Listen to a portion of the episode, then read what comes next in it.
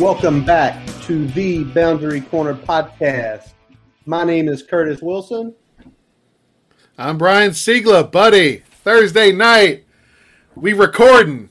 We are recording. We got beers. we got beers. Not only beers, Hardywood, Fighting, Hokie Brews. Thank you, Wegmans, for carrying it. And Pump, buddy. Clinkies. Clinkies. Cheers. Clinkies. Yes, sir.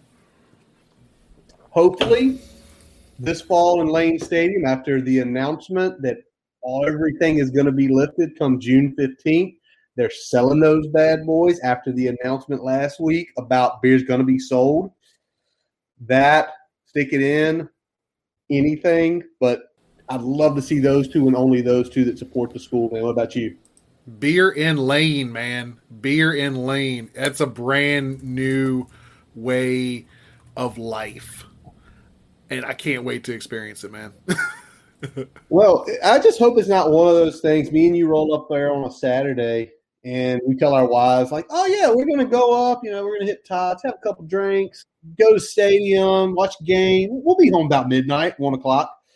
About eight o'clock hits. We look at each other, Ryan. We're, we're not making it back to the RVA tonight. It ain't happening. It ain't happening. We we're going to have to find somewhere. well, we can find some. We can just Uber over to Roanoke with uh, Jason Long, the chief musical officer here at the Boundary Corner podcast. You're like, hey, dude, we need to sleep in your basement. Tell um, Liz we're stopping by. Yeah, tell Liz we're stopping by. I don't know how that'll roll, man. But you've been good this week. I've been good, man. It's been a it's been a good week. We had a good draft. Colts uh Colts did pretty well. Um, didn't go where I thought we were going in the early rounds, but I think overall I like the draft.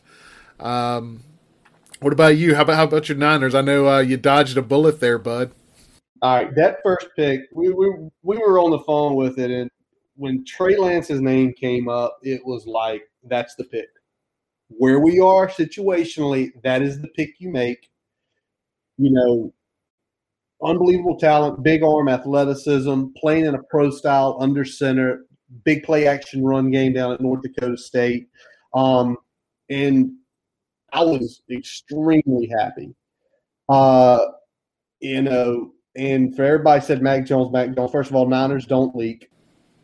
Those guys are making things up.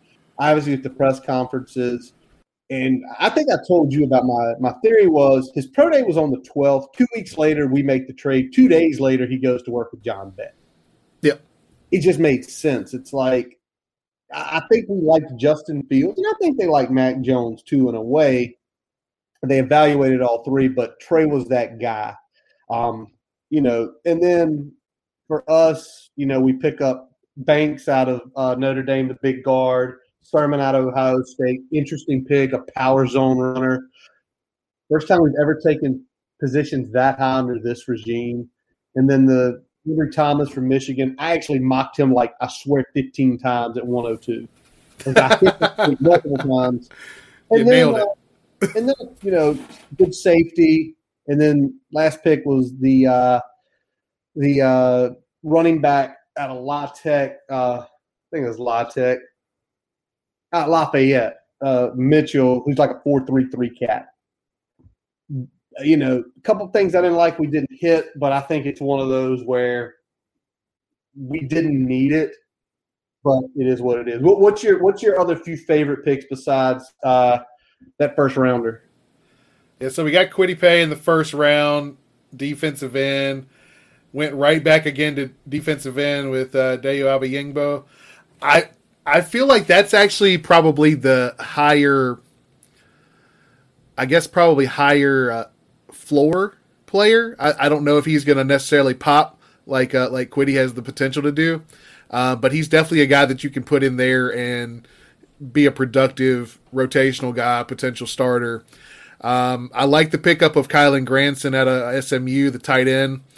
Um, Sean Davis, another solid pick there at safety scratched my head a little bit with uh, with Sam Ehlinger, um, but I think getting kind of a, a, a, versatile type player that can throw the football, um, you know, could, could could give us some other things to do at the quarterback position there. So that's interesting. Um, we had uh, Mike Strachan at uh, Charleston wide receiver, and then we finally went offensive line late in the draft. Got Will Fries at Penn State guard. So overall, a good draft. I, like I said, I think just not going either tackle or some offensive line position earlier shocked me, and probably I think shocked a lot of Colts fans. But doubling down on edge is not a bad choice because we need to get after the quarterback. No, not at all. Doubling down on edge is never a bad choice because getting after the quarterback is such a key. Uh, now, Brian, the Hokies had four draft picks. Obviously, the first one kind of broke your heart a little bit. Caleb Farley going to the Titans in division. Yeah. First of all, so happy for that kid. So happy for Caleb. Um, you know, unfortunately, he gets a positive COVID test two days before the draft, so he can't go up and walk across the stage. Um, but man, I, I love that he's going to a defensive minded head coach. Love that. Yeah, good good to go to defensive minded head coach. Um, you know, still got in the first round despite some of the the buzz about the injuries and things like that that were going around. Uh, glad to see that you know teams didn't quite take that as uh, as seriously as maybe some of the pundits did. And 22, little sad for me that he's at the Titans, so I'll be pulling for him occasionally, but 15 games a year. Yeah, exactly. Unless it's like week 8, 17, and if they win, they're in, and you're out. Like, sorry, Caleb, lose. You will lose this week. Um, Correct. Now, didn't take long to the second Hokie was off the board after Caleb went off at 22. 23, Minnesota Vikings select Christian Darrisaw, Big Sea Dog, going up to the North Country. And they needed line help. Um, obviously, they're sticking with Kirk right now as a quarterback. They took Mond later, but you know, you think about what Mike Zimmer likes to do.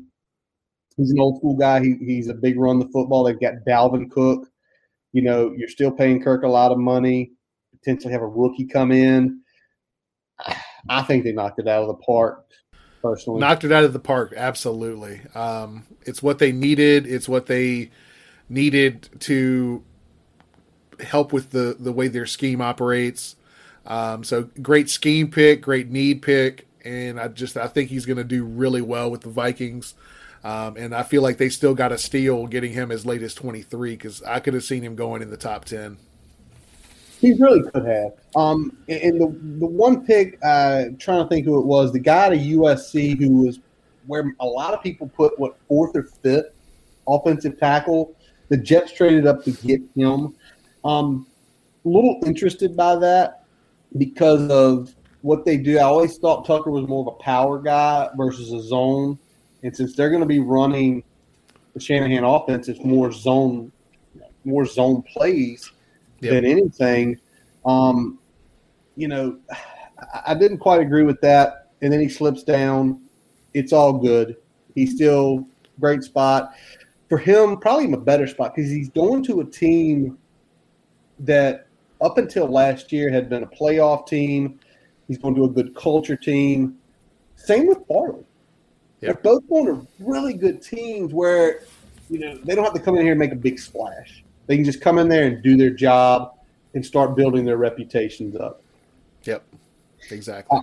so next, um, in a probably a guy looking like he was going to be probably somewhere between 120 160 divine Deablo goes way up but yep. it is the raiders it that's the raiders not, that's not a shock um, goes to pick 80 and the most interesting part, I don't know if you caught this on Friday night, Brian.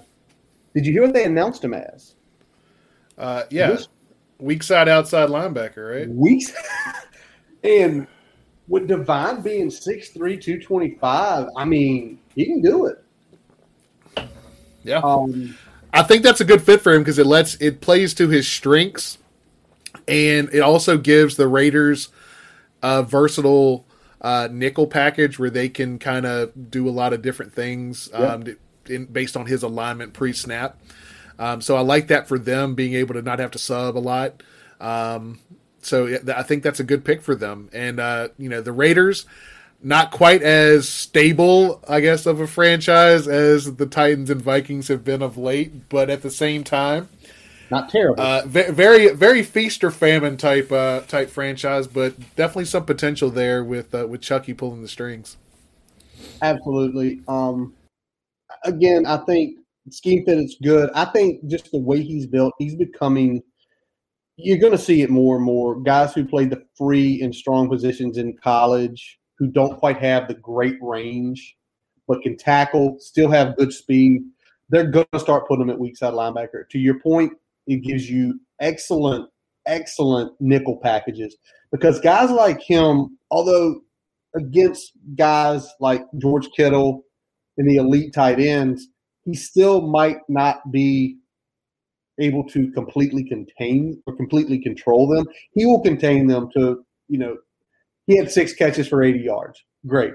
Well, if you put the other schmo out there, he would have went 12 for 190 and two touchdowns.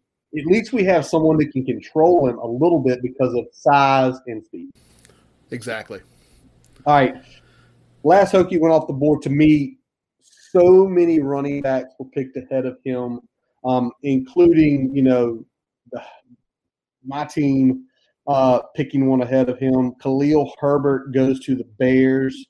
Uh, what a story from going yep. to Kansas, um, having some monster games there, but never becoming the one.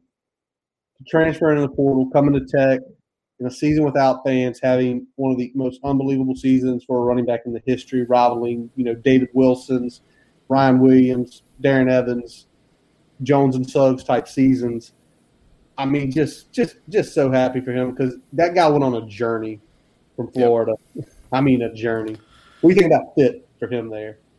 I think fit is going to be. I think it's good because he can work some, as we've seen. We he did a lot with uh, with kick returning. He can work some there, and he because of the stable of running backs they had, it's going to be a little tough sledding to get snaps. But I think he's a very good complementary fit um, in a kind of a three type skill specific uh, rotation there.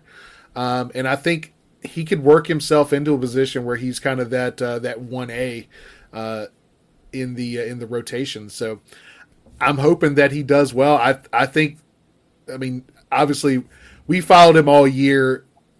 Incredible season, yeah. huge numbers, third in the country in all-purpose yards.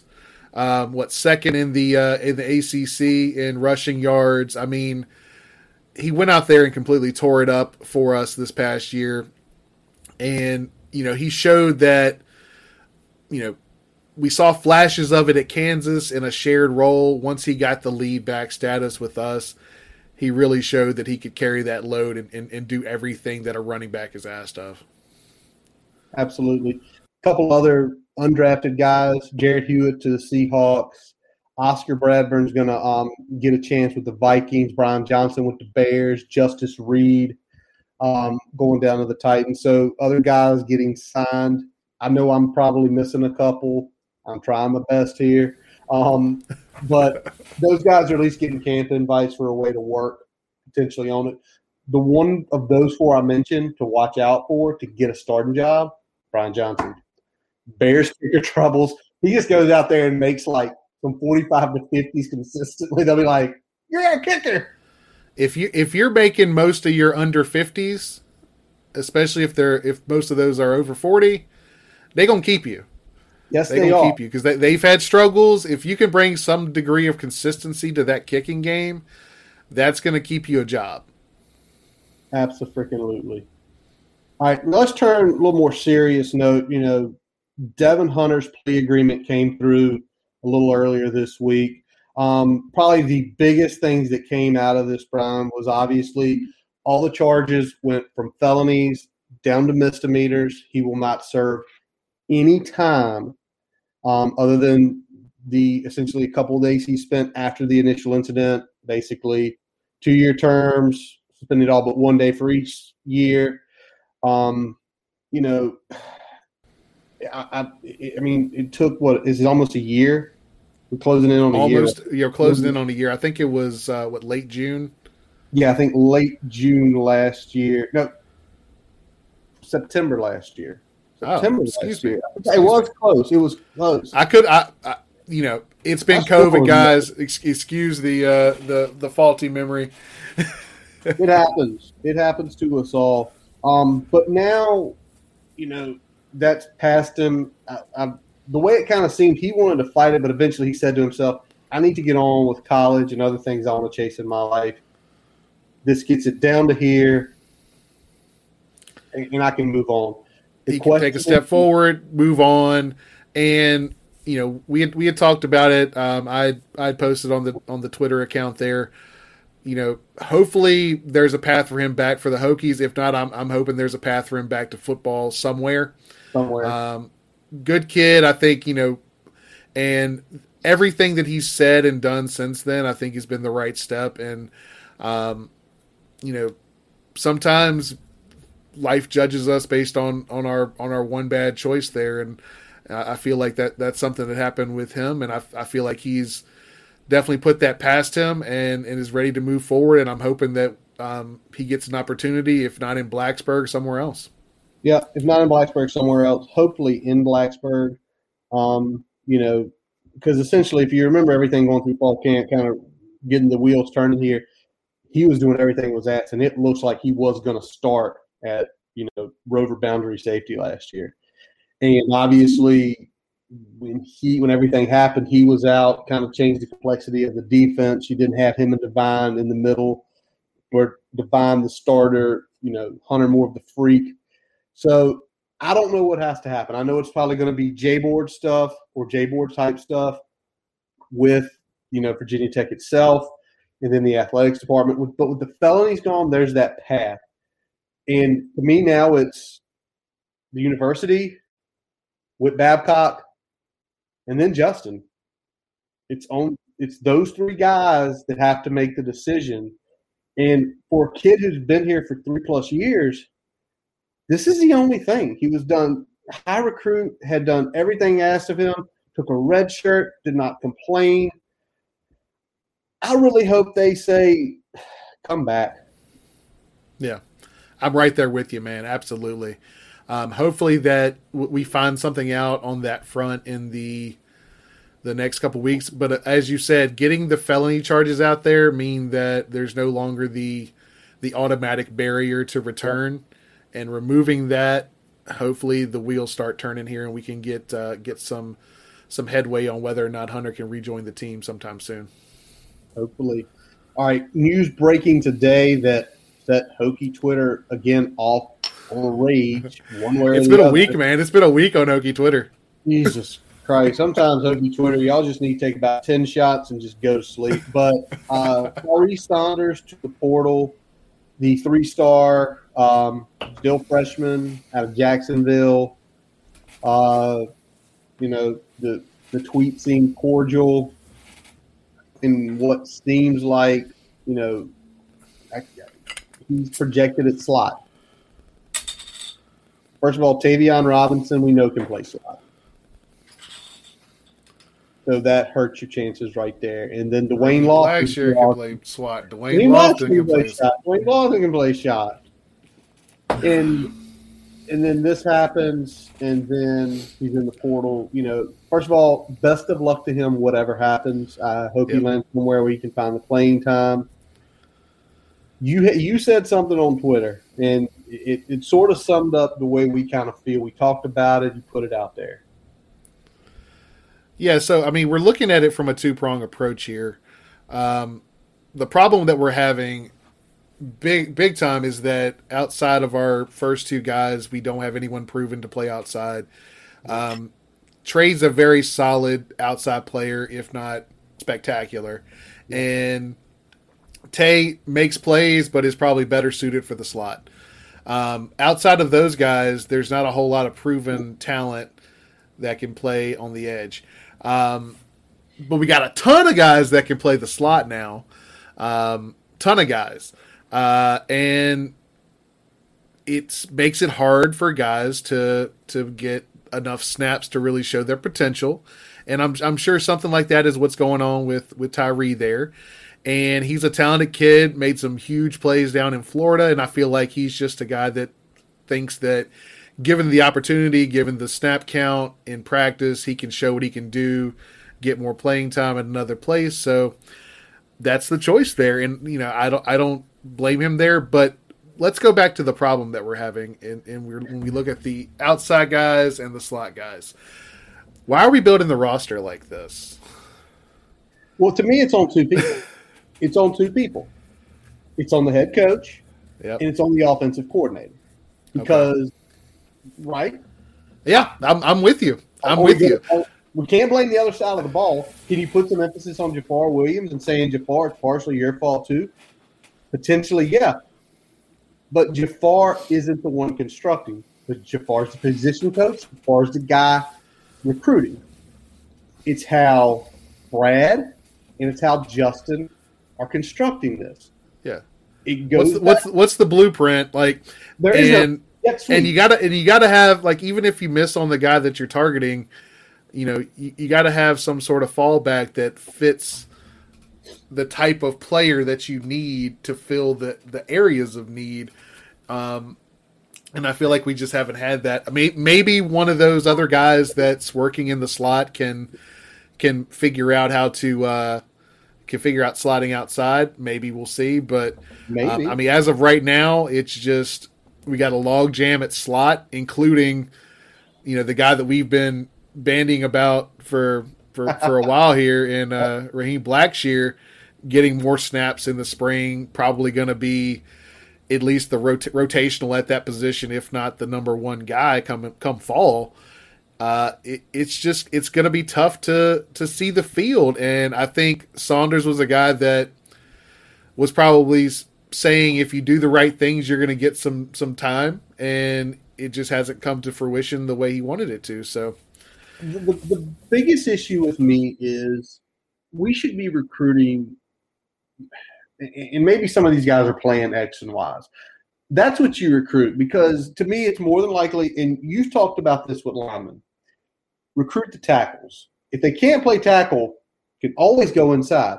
If you can't play the X or the Y, you can always go inside, likely to that position. And it seems like the guys like you're a slot. This is what you are. This is what you are. Instead of looking at the ten thousand foot view, it's the oh well you're an X and you're a Y and you're a our And- receiving core is looking like the uh, what early two thousands uh, Redskins, were like all the damn receivers are like six foot or under. Yep. like Santana Moss and all of them, right? Those Yeah, yeah, the early, those early, those early uh, Randle El and Yeah, everybody was small. So again, it's on two people. Um, why he's leaving the program, you know, if ands or buts, you blame coaching staff because it is coaching staff's fault not recruiting correctly, um, and that is what it is. So, you know, now let's go to something that will make you know some people really happy.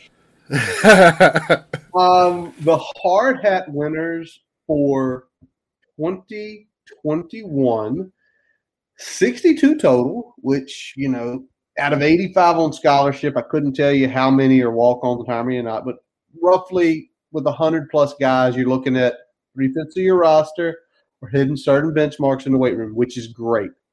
Now, I look a little bit closer, and me and you both did this. Who are the top guys? Obviously, he was on ACC Network this morning. Dax Hollifield uh, was the top guy, followed by Luke Bustle, the walk-on wide receiver. Potentially, maybe he's getting some PT in the fall with the wide receiver troubles. And then, you know, Norell Pollard, defensive That's lineman, good to see. definitely going to be on the two deep. Awesome to see. Braxton Burmeister, the potential starting quarterback for the Hokies. Uh, we keep going down. Todd Brock Hoffman and Lecitus Smith. I love that. Those two guys. Marco Lee. Marco Lee was already a beast. False. Doing this shows that he was willing to put forth that effort. And let's hope somebody, not going to say who, realizes you have a 235 pound man child when it's third and two. You don't have to kill your quarterback. I digress. Josh Fuga. Josh Fuga. I, Fuga was That's already a big toss himself. Um, Keyshawn Artis looks massive. And last but not least, walk on Max Philpott. So, how you feel about those names, Brian? I feel pretty good, especially you know seeing um, Lecitus and Brock in there. Uh, I I feel really good about those guys. You know, you mentioned Keyshawn Artis. Uh, he looks like I'm trying to think think of a good. Dude is swole, man. Looks like Latimer from the program coming down. And uh, I mean,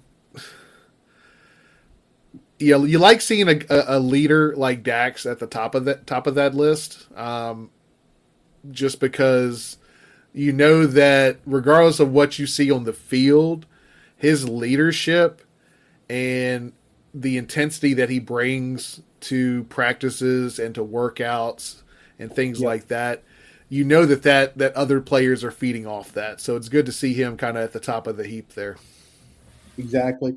Some other names like you're glad to see on here. Obviously, we saw the big uh, squat the other week or the big lift the other week. Da'Wain Lofton up in there. Hendricks made it. Big Stone Gap made it. Armani Chapman. Really glad to Yeah. see him up in there. Not sure if he made it last year. Hopefully that shows he's gotten a little bigger on the outside. Um, Amaré Barno. Good God Almighty. If if if he gains just you know, we talked last year, like he gets 255, 260. With Hey, if he, if he just put on 10 pounds i mean God. Sky, might- sky is the limit for that player sky is the absolute limit hand to God, if he put on that weight muscle, he kept his twitch. There might be five left tackles in the country that can legitimately block him one on one for an entire game without giving up. ground. by the end of the season nobody wanted to see him anyway if he if he takes another step that's going to be dangerous It is definitely going to be really, really dangerous. Any other names on the list, Brian, that caught you? Uh n- none that you haven't mentioned already All right, A lot of names, which is a great thing to see. All right, Brian. So, while we were sleeping, in a way, the college football has been discussing revising a potential change. tell me about it curtis Somewhere between 8 and 12 is what they're saying their sweet spot's going to be. 12 and I eh? essentially saw the 12. Folks, about four months ago, and times before that, we were in serious discussions about having a episode about a playoff idea Brian had. Brian basically talking about 12 teams, five conference champions. If a group of five can crack the top 12, they're in. Home games, first four get a bye, home games for the next four, then home games again. Then we start the playoffs. Brian, you might need to call somebody. damn alexa you were listening and you and you told the ncaa of all freaking people Call your lawyer and sue everybody. sue everybody Sue everybody. Sue him, sue you, sue everybody. But legitimately, it, it is the way that it's going to go. They're saying 8 to 12. I think they're going to skip 8. And I think they're going to skip 8 for the fact that you're going to have to do multiple home games. I keep hearing people say, "Well, you do you do here, and then you do a bowl, and then you do another bowl, and then you have a national championship." Nobody's going to travel that much. Essentially, 1 to 4 and 4 to 8 are all going to get home games. And then we're going to go to the same format we are right now. And to me, it's going to be beautiful because, you know, this is my opinion. And it, whether it's right or wrong, this is my opinion. Getting more teams means there's more likelihood for chaos. Why? Because any one given Saturday, any team can beat another team. An average team can beat an elite team with a perfect game plan executed flawlessly, and that really high team is having an off night. I go back 2014 in the horseshoe. We were an average team that year. But the perfect game plan, both sides of the ball were put together against the eventual national champions. And when that happens, chaos is going to ensue. What also is going to happen, and I know I'm talking a lot, Brian, on your idea, but I'm, I'm flattening. I'm going to love to see. You ready? When the number eight, four, five, six, seven, eight Florida Gators have to play the number seven. Give me a team up north. Michigan. They have to go to the Michigan to the big house on December 5th. When it's negative Z, when it's negative five degrees, there's snow on the ground. Hmm. Who do you think going to have a better opportunity to win that game? I went Michigan just because I was like, what what's a team up north that actually has a potential chance of being there? Well, yeah. so I was like, ah, let's let's go for it. But also the whole thing about not having neutral sites for those first two weekends is great. Because how many times do you see a team in a hostile environment play better versus a neutral site? Well, you're essentially getting one extra high profile game mm-hmm. for all of those good teams. So you're at least going to get probably in the same ballpark in attendance and and things like that that you would get at your rivalry game. Oh Lord! Then you add in the big time bump in revenue from the television stuff that's going to come in. Uh, th- that's just it, it's hard to say no to. It is. It's it's it's going to happen. It's going to be brilliant to see. I know they the the one thing I saw was they did a 2007 model, and of course they did a 2007 right when we were three, not two. Um, and it showed the breakdown, and it's like going here to going here. But it's going to be so much. The interest is going to keep going, and some people sound and say it's going to dilute the regular season. No, it's not going to dilute the regular season because if you're one of those top four teams, you're probably in. But you go fuck around and lose your rivalry game, you lost your home field advantage, and you might have actually lost the home field advantage. You might go from like four to nine, and they're like, "You're in," but your ass is on the road not once but twice. Exactly. But love it. Now, can we just get into playoffs? Like me and you, kind of sit here and look back, go through all the years as we've been a fans. Like with with a twelve team format, good lord, how many times have we have been there? Yeah. In the last twenty five years, like fifteen. Probably. I mean, close to it. Like 99 definitely, 01, 97, 95, uh, 04, 05, 07, 08, 10, and 11. 10. And it just gives you a chance. And what it's going to do, much like March Madness, more fan bases believe they can make it there. Yep. And the more you can give a fan base belief that they can make the playoffs, as you get into November, people don't turn off the TVs. People don't not everybody makes money. Everybody makes money. Everybody makes money. All right, guys. So what we're looking at this week, if you haven't already checked it out, pulled some clips off of Hokie Access on the ACC network. Aired after the baseball game last week. Actually aired tonight at nine o'clock. And we pulled some clips that we want to talk about, things we're seeing, things we're hearing, some funny things, some things we want to give the clap to, some things we want to be a little critical of. So uh, let's start with the first couple clips here, Brian. All right, here we go, buddy. That's a good look. Hey, that's two good reps. Thanks for leaving me hanging, boss. It's all good. Now don't worry about it. It's over now. Oh, got you. I'm playing. You're wired, letting you know. Oh man. But I'm going around to various players at each position group and asking them how their position coach is servicing them. How's he doing for you? To find out the snitches. Coach Smitty got you right. How's he doing for you? Good. Good? Yeah, yeah. Yeah? He's what you need as a corners coach? Yeah. Yeah? yeah. Good, good. Dorian Strong, not a snitch. Favorite coach on this staff? I gotta Don't go. say me. Don't say me. I gotta go Jafar. position coach, Yeah, my position. getting you right, getting you what you need as a It's like my pops off the At- field. pops man. off the It's like pops away from home. Yeah, right there you go. Hey, how's Matt Cardulis been for you, man? How's the meetings going? How's he doing? Coaching you up all right? Yeah, real Real good? Yeah. Starting to learn a lot more stuff. Good. A lot faster. Good to slow it down like that. Yep. He can coach a little bit for you, right? Help out. You think he can be a coach one day? For sure. Good. Jalen Stroman, not a snitch.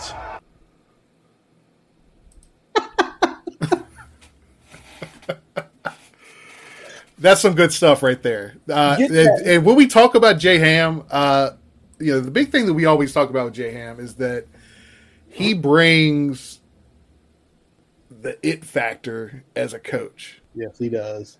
I don't know a better way to describe it than that. The it factor. It's the it factor. There is no other way to say it, Brian. It's it. He just like his him interacting with players, with coaches, with media. It looks effortless. I know it's not.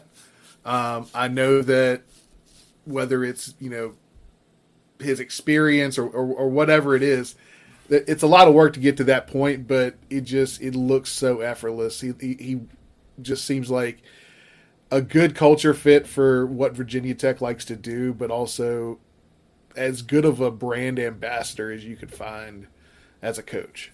Absolutely. You talk about brand ambassador. I want that guy in front of the mic every single time there's anything to deal with a Hokie. Obviously, we talked about earlier the restrictions lifting. I am hoping that Richmond Hokie Club has a Hokie Club dinner in July, and I'm hoping he's the speaker. Because me and you will throw some money down, and we will go to that in a heartbeat to hear that man talk. But it's also it's his personality. Yep. I think it's also a guy you can also, you know, see he played multiple positions. He had to learn how to talk to multiple people in different ways. And then he went to the NFL. And you talk about like you know, training. He was at VMI. You know, he wasn't at a big school. This is who he is. This is one of those things you get lucky. And and, obviously talking with the players, asking what they need, are they giving you what you need? Talking about the coaches, just getting a feel for everybody. I'm sure there were conversations in there that they probably edited out where it was like, I'm just, just not, not, I'm just not right right now, coach. And I wish they would have showed one of those in the conversation he had. I know on part of one, and I think it was Dorian Strong. It was he talked about if you can remember how to do all your daps, but you can't remember your covers, there is a problem. like, Yeah, he, he did that one- just before he asked him about uh, about Smitty. yeah. and, and the whole piece about that is basically saying, to me, it, it's it's nice, it's smooth. It's saying, make sure you know what to focus on. Yeah, work comes first. Get get the other stuff in there too, but the work comes. You know, got got to got to keep the focus where it needs to be. Yeah. Now the the next clip you're going to put is this is a different stuff. That was the fun, joking, being easy. I'm, I'm this clip speaks for itself. And I, Brian, when it comes back, I want you to go right into what he's talking about there as a guy who played. All right, here we go, buddy. Things that are swirling around in your mind are happening. Here's what you need to know. The same way you feel right now is the same way that every young safety has felt. You got to understand that. You got to. Devon Deablo, you look at him and it's like, man, that dude don't ever miss anything, right? Devon Deablo felt the same way you felt. There's no way around it. You work through it. And what you're trying to get to is how you watch the game. You press fast forward on the film. It's like, what am I even looking at? Oh, keep your rep. But your goal is to work until it looks like now you press slow motion. You see what I'm saying? When you get it to where it looks like slow motion, now you're balling. Yeah, I mean that is just you know we, we, we talk about it all the time with the the interaction he has with the players, but I think the the way he communicates, um, he's he's not a he, he doesn't strike me as that hard ass coach, but he's also not rah rah. He's kind of somewhere in the almost like that mentor type type uh, leadership role, and I think that speaks to a lot of these players because he's talking to them at their level, and he's not just talking about you know how to get better, but he's also talking about, hey, it's okay to feel this way. Everybody's been there, but you got to push forward to get to the next step because if if you stay where you're at, you're not going to go any further. Yeah, I like the way you put it with mentor. He's the mentor that will he, he partially your boss and he will bust your balls whether you're slacking, not studying correctly, but he's also trying to communicate with you in ways you can get better. And as he was talking to him, especially about the fast forward and the slow mo, I, I think people can visualize that. And you, Bud Foster talked about it for years. When this doesn't think and this just does the work, the feet do the work, it's almost like slow motion because the brain's not thinking, the brain's just reacting. And again, he is that middle. He's got a little hardness. He's got a little rah rah. He's got a little jokester in him. I also think there's times where he probably lays the law down. Um, because I'm sure there's people out there slacking and not taking advantage of their opportunities when he can sit there and say, I was here, I did good. They moved me. I was here, I did good. And they moved me over here, and I still did good. There's no excuse. Work. Now, the next, the next clip, Brian, I, I swear to God, about I almost peed my pants when I when I when this clip happened. This is just hilarious. Yes, sir. We rolling. Our entire relationship before we were married was built off of restaurants and movies. Like that's all we did. Our first date, he took me to Ruth's Chris Steakhouse. The joke was on her because when we started dating, I was like still trying to get back in the NFL. Had a little bit of pocket change left over. She thinks she's like falling for a guy that's going to get back in the NFL. And as it turned out, I took a job for about six bucks an hour as a strength coach. true. And there she was. She truly, I want the world to know, or the Hokie world to know. On our honeymoon, she checked my bank account and started crying. That's a true story.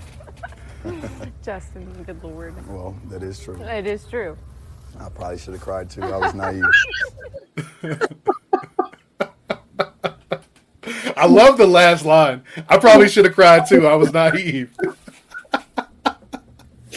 I took, I took her to Ruth Chris because I mean, gee, like He was it- balling and probably had either a roommate or somebody was splitting rent. Yep. And on- once once you got past the roommate biz and it was all on you, it got real real quick. Exactly. But that, that this uh, that it's hilarious, and it's also hilarious that a lot of us. This is one of those relatable moments to anybody. Probably, and you think about their ages when they were dating, because he was probably in his mid twenties when they were dating. Yep. Because he, he was in the league about three years. Who doesn't, when they're initially first dating, try to go to the nicest restaurant potentially available? Charlie's. Yep, Charlie's. Um, you know, and the, the whole bank account thing. You know, you can tell J Ham wasn't given anything. He tried to make it in the NFL. His knee messed up. He didn't make it. Guy took a six dollar, six dollars an hour job to stay in football. And we're talking probably what 10, 12 years later. Ham's our age, right? yeah. So that was probably 2007, 2008. You know, He flipped that in 12 years to you know almost half a million dollar salary. That's uh that's impressive. That's an impressive rise. That's an impressive uh path to get there, especially because probably two thirds of that he was making probably what we make or maybe maybe just under or just over depending on where where Yeah. where, where the landing spot was. exactly. Um, so uh, yeah, that that's that's a big climb in a in a pretty short period of time. So he knows how to grind, and I think he can impart that on the players. Um, you know, we we always talked about with Jay Ham last year when there were some struggles, especially in the first part of the season uh, on defense. You know, a lot of this it's COVID related. Um, I know everyone's dealing with it, but not everyone was installing a new defense with a new defensive coordinator. Um, so th- there's some differences there. Uh, but everything else that J Ham brings to the table, I mean, that that's just you can't just bottle that and or buy that off the street. I mean, there, there's a lot of intangible things that Justin Hamilton brings to Virginia Tech that you just can't find anywhere, and it's not just the fact that he played here. Yep, it's very true. And, but having him play here, you know he loves this place, and you know he will sell this place as hard as he can, versus some schmo off the street who's here for a half million dollar paycheck. And that's one thing you gotta love about him. Uh, next clip here, go ahead and roll it, Brian, and then we'll, we'll, we'll chat about it because this is this is some deeper stuff as well.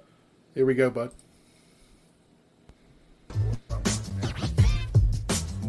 obviously not traveling, being home to see your wife and kids, the recruiting piece with COVID is good, but also like to have that. I mean, to have a kid be able to stop by and look at, you know, 30 minutes, 45 minutes. Sometimes it goes longer. I try to keep it where it's within a 30 to 45 minute window because after that, you're, I mean, yeah, you better give them a social media break or something because it's hard to keep the attention. Plus, I don't want to do information overload.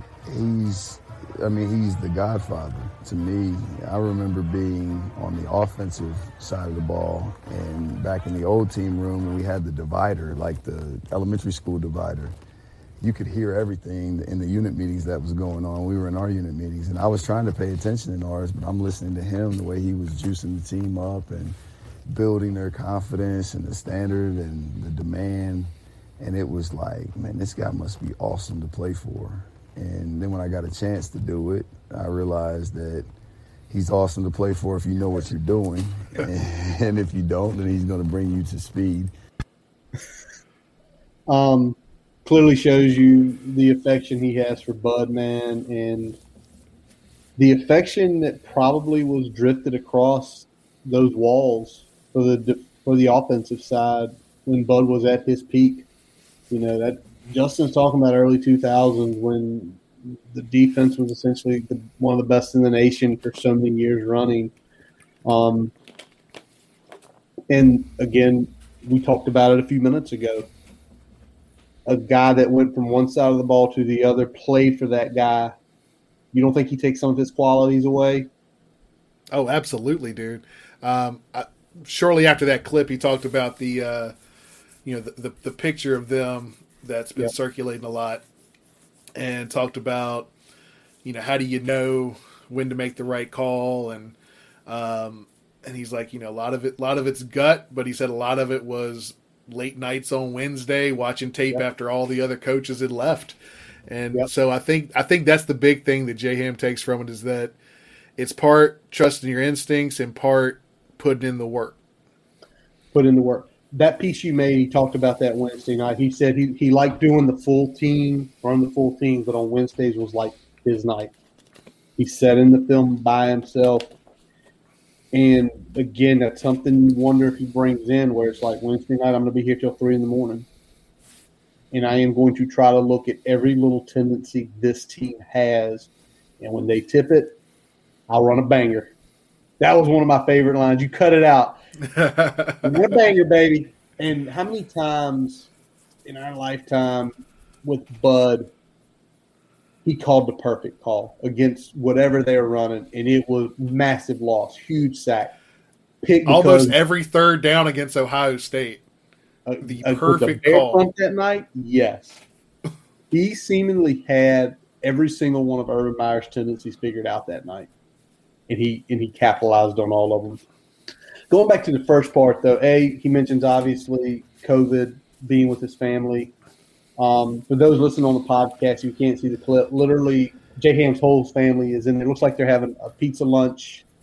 You know, see the whole episode. He's running around. The kids come in. They talk about going to Shy Best office, getting candy, playing in the weight room. Really family oriented guy, man. But he also yeah. mentioned about a big side was having guys come into the office 20, 30 minutes and just look at tape. And again, it shows you that connection. But again, also shows you generational too. That once it hits 30, all right, we got cut off. Because somebody's going to take a little break. We'll take a little break, break, walk around. got, got to Get get a sip, check your uh, check your profiles, and we'll, we'll be back at it in ten. exactly. Um, but you know, the one thing, and I'm gonna be, I'm gonna go on a little downer note here.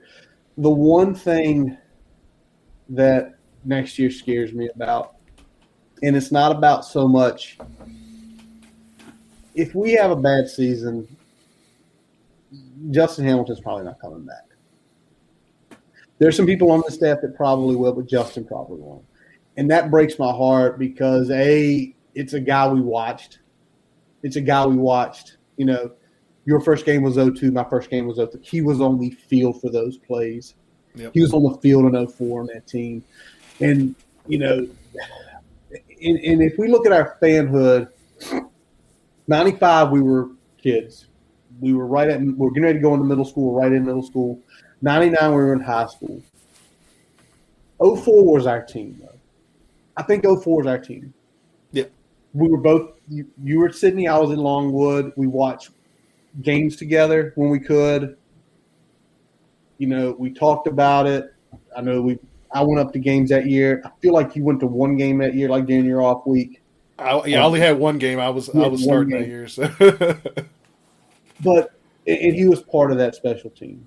yeah. And, and what hurts me as I look forward and the way I'm feeling towards next season is we, we might lose this guy. So it's one of those things where I hope we knock it out of the ballpark. I hope I'm so freaking wrong next year on what I'm seeing from this team. Because I want that guy in Blacksburg. I want that guy on campus. I want that guy to be our defensive coordinator.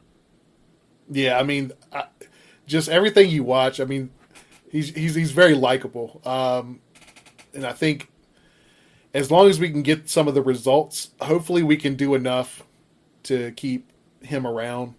Um, and I don't know what else to say, man. I mean, uh, we, we like Jay Ham on this program, guys.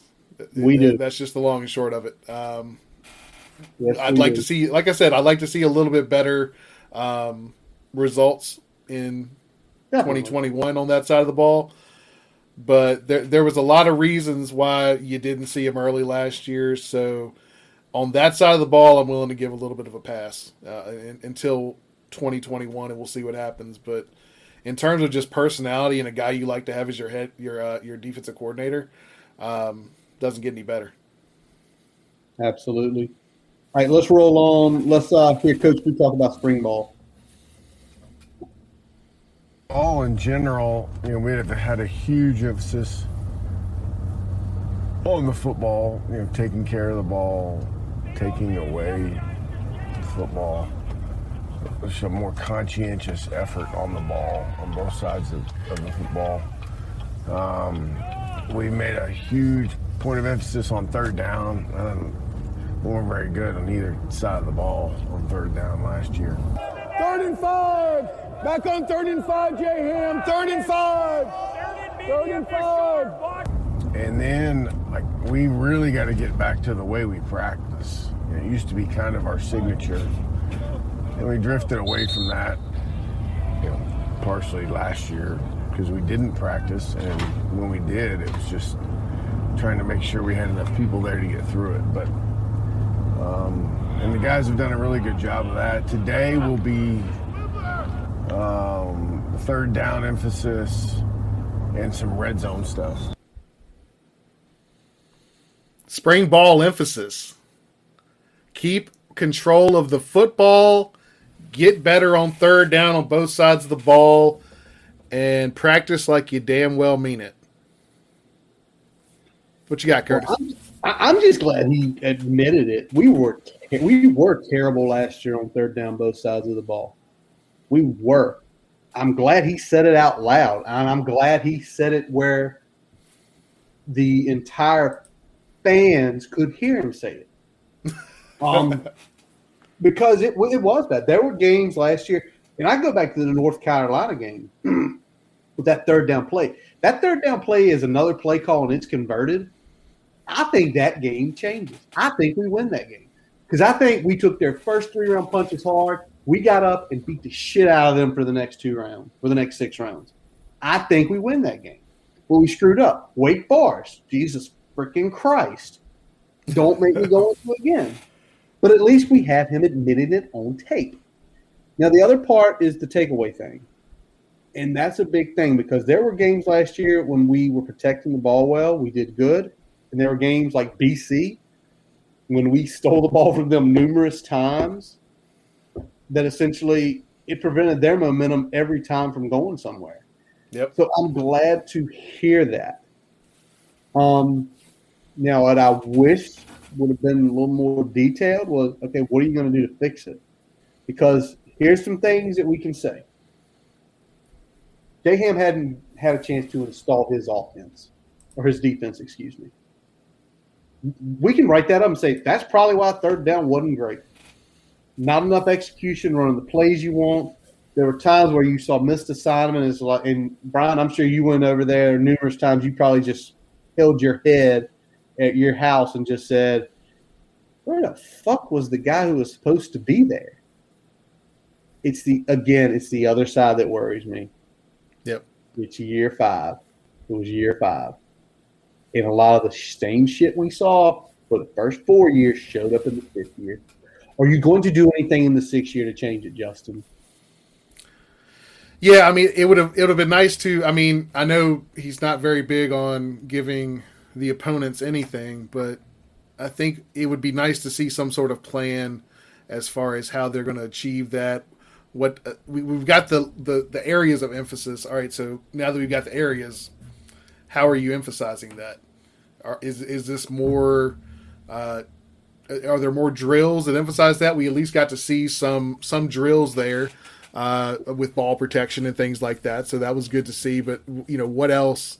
What else are they doing to protect the ball? What else are they doing to keep the ball out of the other team's hands? And what else are they trying to do on defense to, uh, you know, force those turnovers, which is less in Foo's direct category, but still under his purview as head coach there. So it'll be interesting to see if that comes to fruition. Um, I mean, ball security has always been a big, big point of emphasis for Foo. Yes, it has. Every spring practice, every fall camp. That's been like the nature of every quarterback battle that we've had. First season without a quarterback battle, though. But for every emphasis, emphasis of every uh, every quarterback battle was making sure that they protected the football. How did Ryan Willis win a starting job then? Excellent question. I would like to get into some guys who are in that in those practices and be like, how, how. All right, Brian. Next segment here, and uh, I'm gonna do a little intro to this one.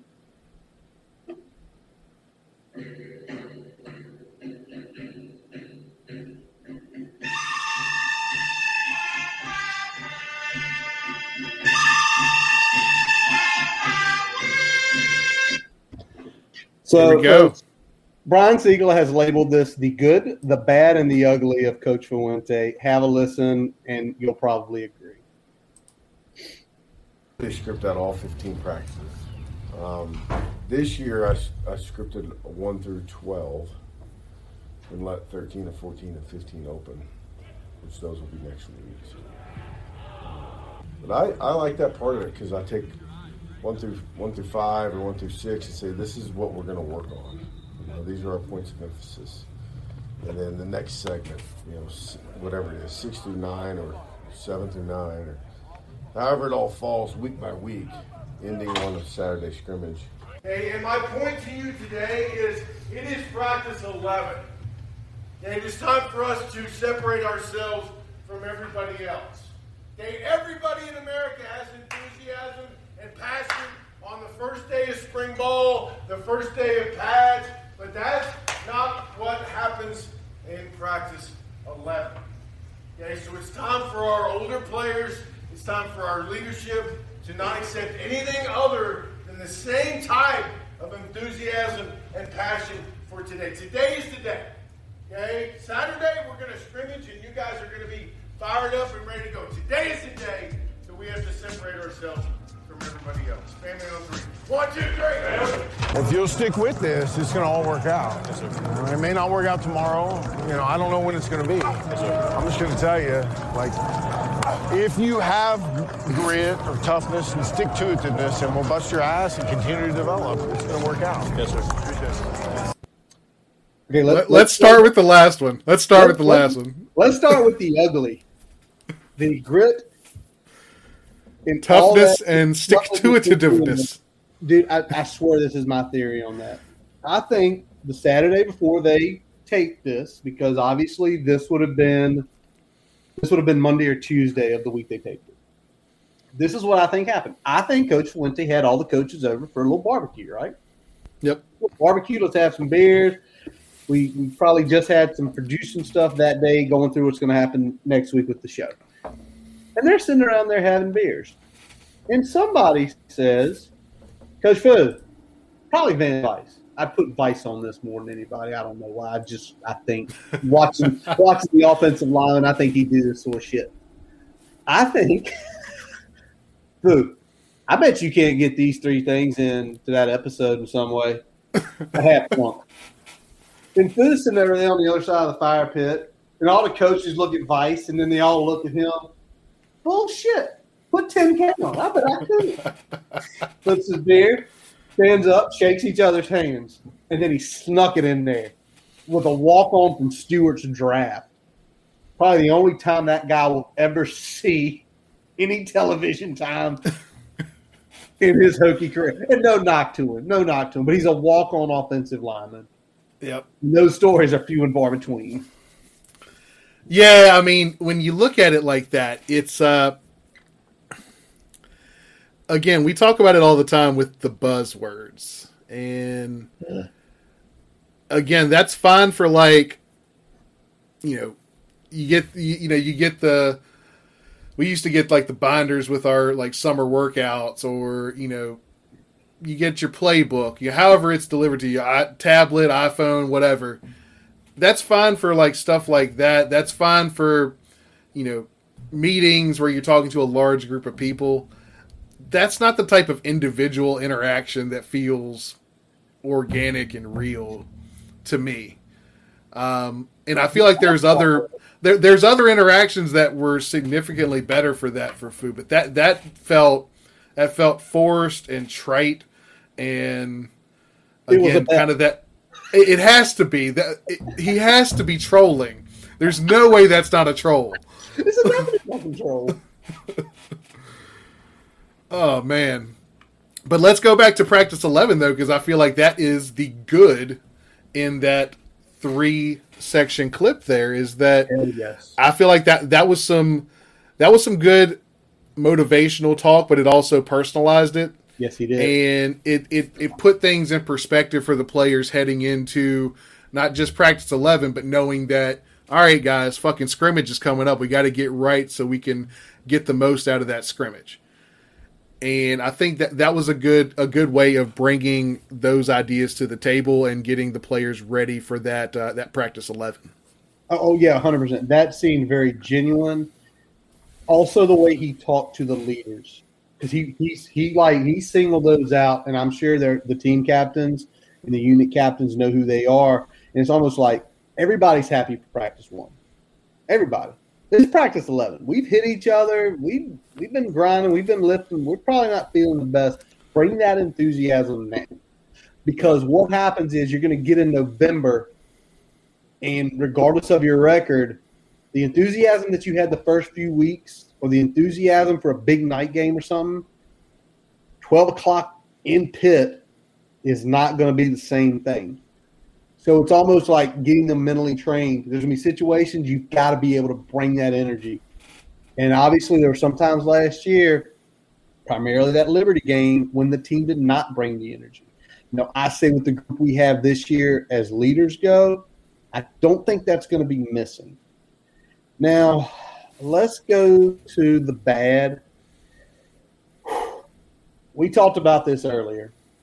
Anytime I hear, and I don't care if this is a head coach, a corporate trainer, a teacher, a professor, whatever line of business you're in, I have these 15 scheduled just like this because it's the way I want it. I immediately say, Did you fucking up already? If you're planning that far then you're, you're already setting yourself up to fail. And even with with the modification, I mean, three practices isn't enough, in my opinion, to circle No. back on on the need areas. I, I felt like you go like ten and five or or something like that, where and even maybe take a building block approach to it, where you're kind of installing and or emphasizing different things at different weeks and then use kind of the end to circle back either bring it full circle or circle back on those areas that you saw that were concerning Um, yeah, I, I think I will give him credit. Essentially, leaving the last three open does give the opportunity, though, to let's look at what we did the first 11 practices. Is there anything specifically we need to work on really hardcore those days? So it's okay. But I'm with you. You don't put it at practice 12, 13, and 14. You put it at practice five. You put it at practice 10. You, you, you, you sort of you, you spread them out. So after that first week of practice, you know, what if, you know, the, the zone drills that were running by the offensive, they've been killing it. Man, they've been getting up, they've been getting to second level, they've been handing off. Great. Do you need to work on that? No. But let's say pass pro handoff has been shitty. Shitty. That's what you're working on today. Or line or Brian, your favorite. Safeties. You guys at far sitting in your zones and cover men out of the backfield. Awesome. But Brian, what, what do safeties sometimes screw up? uh, run fills been screwing that up. Let's. Pr- so it's bad because it seems like he was very set in that 15. Now he has come off of it a little bit, but again, the way we're seeing it is maybe even need to adjust it a little bit more. That's just us. yeah I, I mean i have nothing necessarily blatantly wrong to say that that's the wrong approach but i just feel like the full scripting was was definitely a problem so whatever he was doing before um, maybe this is him evaluating and saying hey we need to have something at the end here where we're like i said either circling back to what didn't work or uh, kind of looping everything into all right these these three practices are going to be you know heavy emphasis on you know whether it's like half line or you know scrimmage sections wh- whatever it may be there's going to be some sort of emphasis to either bring it all together or circle back on the things that we saw in those previous 10 or 12 that didn't work the way we wanted to Absolutely. All right, folks. Last clip we look at tonight. Um, to me, this brings out a little more human side of Fuente, and I think uh, uh, me and Brian, there are a couple pieces in here we definitely can relate with. Standard. I like to get in in the morning. First of all, because nobody else in. Usually get some things done. It's kind of like my time. Plus, uh, you know, like my kids are involved in sports, and during the springtime, particularly, it's easier for me to to get in early and and then get out so I can go see them play. You know, so. I mean, that's the number one goal is don't hit any deer on the way to work because they outnumber the cars about 10 to 1. And I've hit a few in the evening time. I came back from a Hokie Club event in Roanoke and got side blasted by a couple of them. It's always the second deer that gets you, not the first one. They're always traveling twos. I didn't know that until here. It's like I don't have like a one go to. Like I, I do. I am a music guy, so I do listen to music. I have I have started got, getting into the pod podcast game. Do you know who Neil deGrasse Tyson is? Yeah, he's pretty cool. Ah, it's like blows your mind on the way to way to way to work. the laugh the like throat clearing laugh every time gets me The laugh is it's so genuine though. that that laugh is you know he's being very genuine about things when he laughs like that. And it's awesome to see. And he even turned around and looked, I'm guessing, at the camera guy in the back. Like he's like, Ooh. Um, Yeah, either the producer that set up the cameras in the vehicle, or he was—I don't know if he's filming shots back there, but he was he was definitely part of the production, no doubt. And uh, he's like, "Yeah, let's." And Neil De- deGrasse Tyson, huh? Whoa. Obviously, big. And Cruz said he'd listened to like two of those three Rogan episodes, and I think they were like three and a half hours each. So it is a you do the DeCross, you do the DeGrasse Tyson with Joe Rogan. It's like you are in for like a half a day. Um, I'll say this at the beginning. He told himself as an introvert, I like to get in the office when there's no bleeping body there. yeah, I can get more work done. Nobody bothers me. Jesus Christ, you're a football coach of over 100 people with like 40 people on staff. How can you be a freaking introvert? Uh, but, you know, at least, again, we're seeing sides of his personality. Now, something me and Brian will absolutely confirm. And obviously, Blacksburg's about two and a half hours where we grew up. But we can confirm, southern part of Virginia, there is a shit ton of deer. Um, Yeah, I, I- caught one on the way to uh, Hampden-Sydney one time, and it shit all over my car. I luckily have never caught any. Came close a few times in the truck back in the day, but he is right. Usually they they do travel in packs. I'll also say watching go watch and watch that video again. His head's moving. Dude. It's that is how you drive on a backcountry road at four o'clock in the morning, going to work. Like where the hell are you assholes at? You're going to jump out here, and it's great to know that he's been sideswiped a couple times. Which sideswipe's okay. They can pop it out of the door real, real freaking easy. Um, Yep.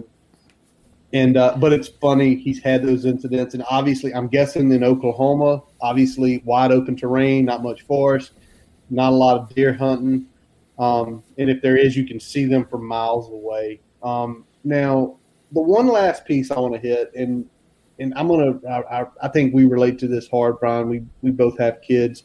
Our kids have played sports, and he's talking about his girls being really involved in sports in the springtime and his goal is to get in as early as possible, get his work done, so in the evenings he can go see.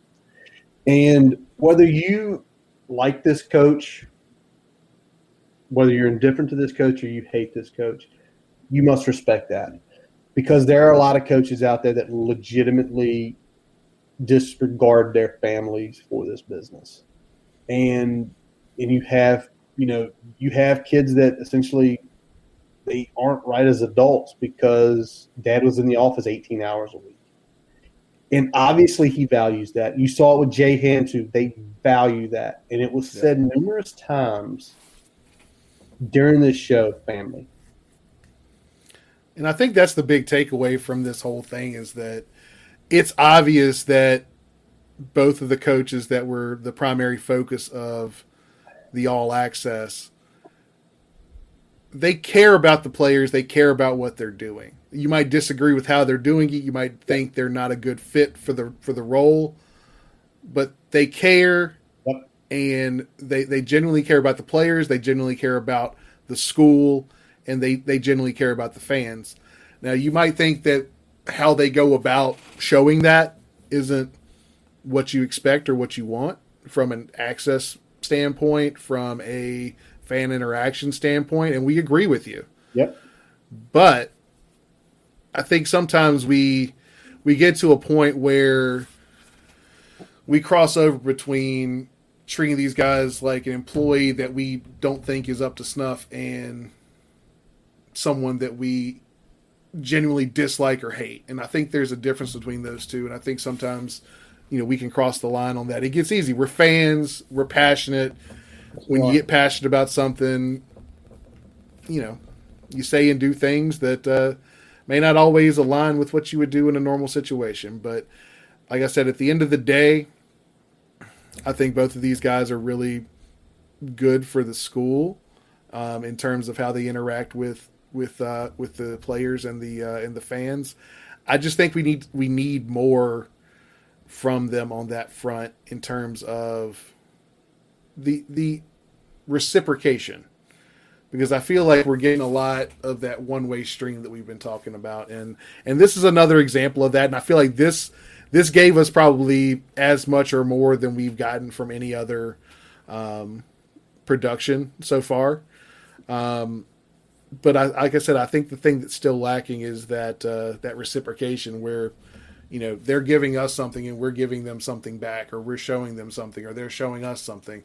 Um, more of those type things would be great. And if if this was, you know, if we had those things, this this would be probably considered one of the best uh, access pieces that we've gotten.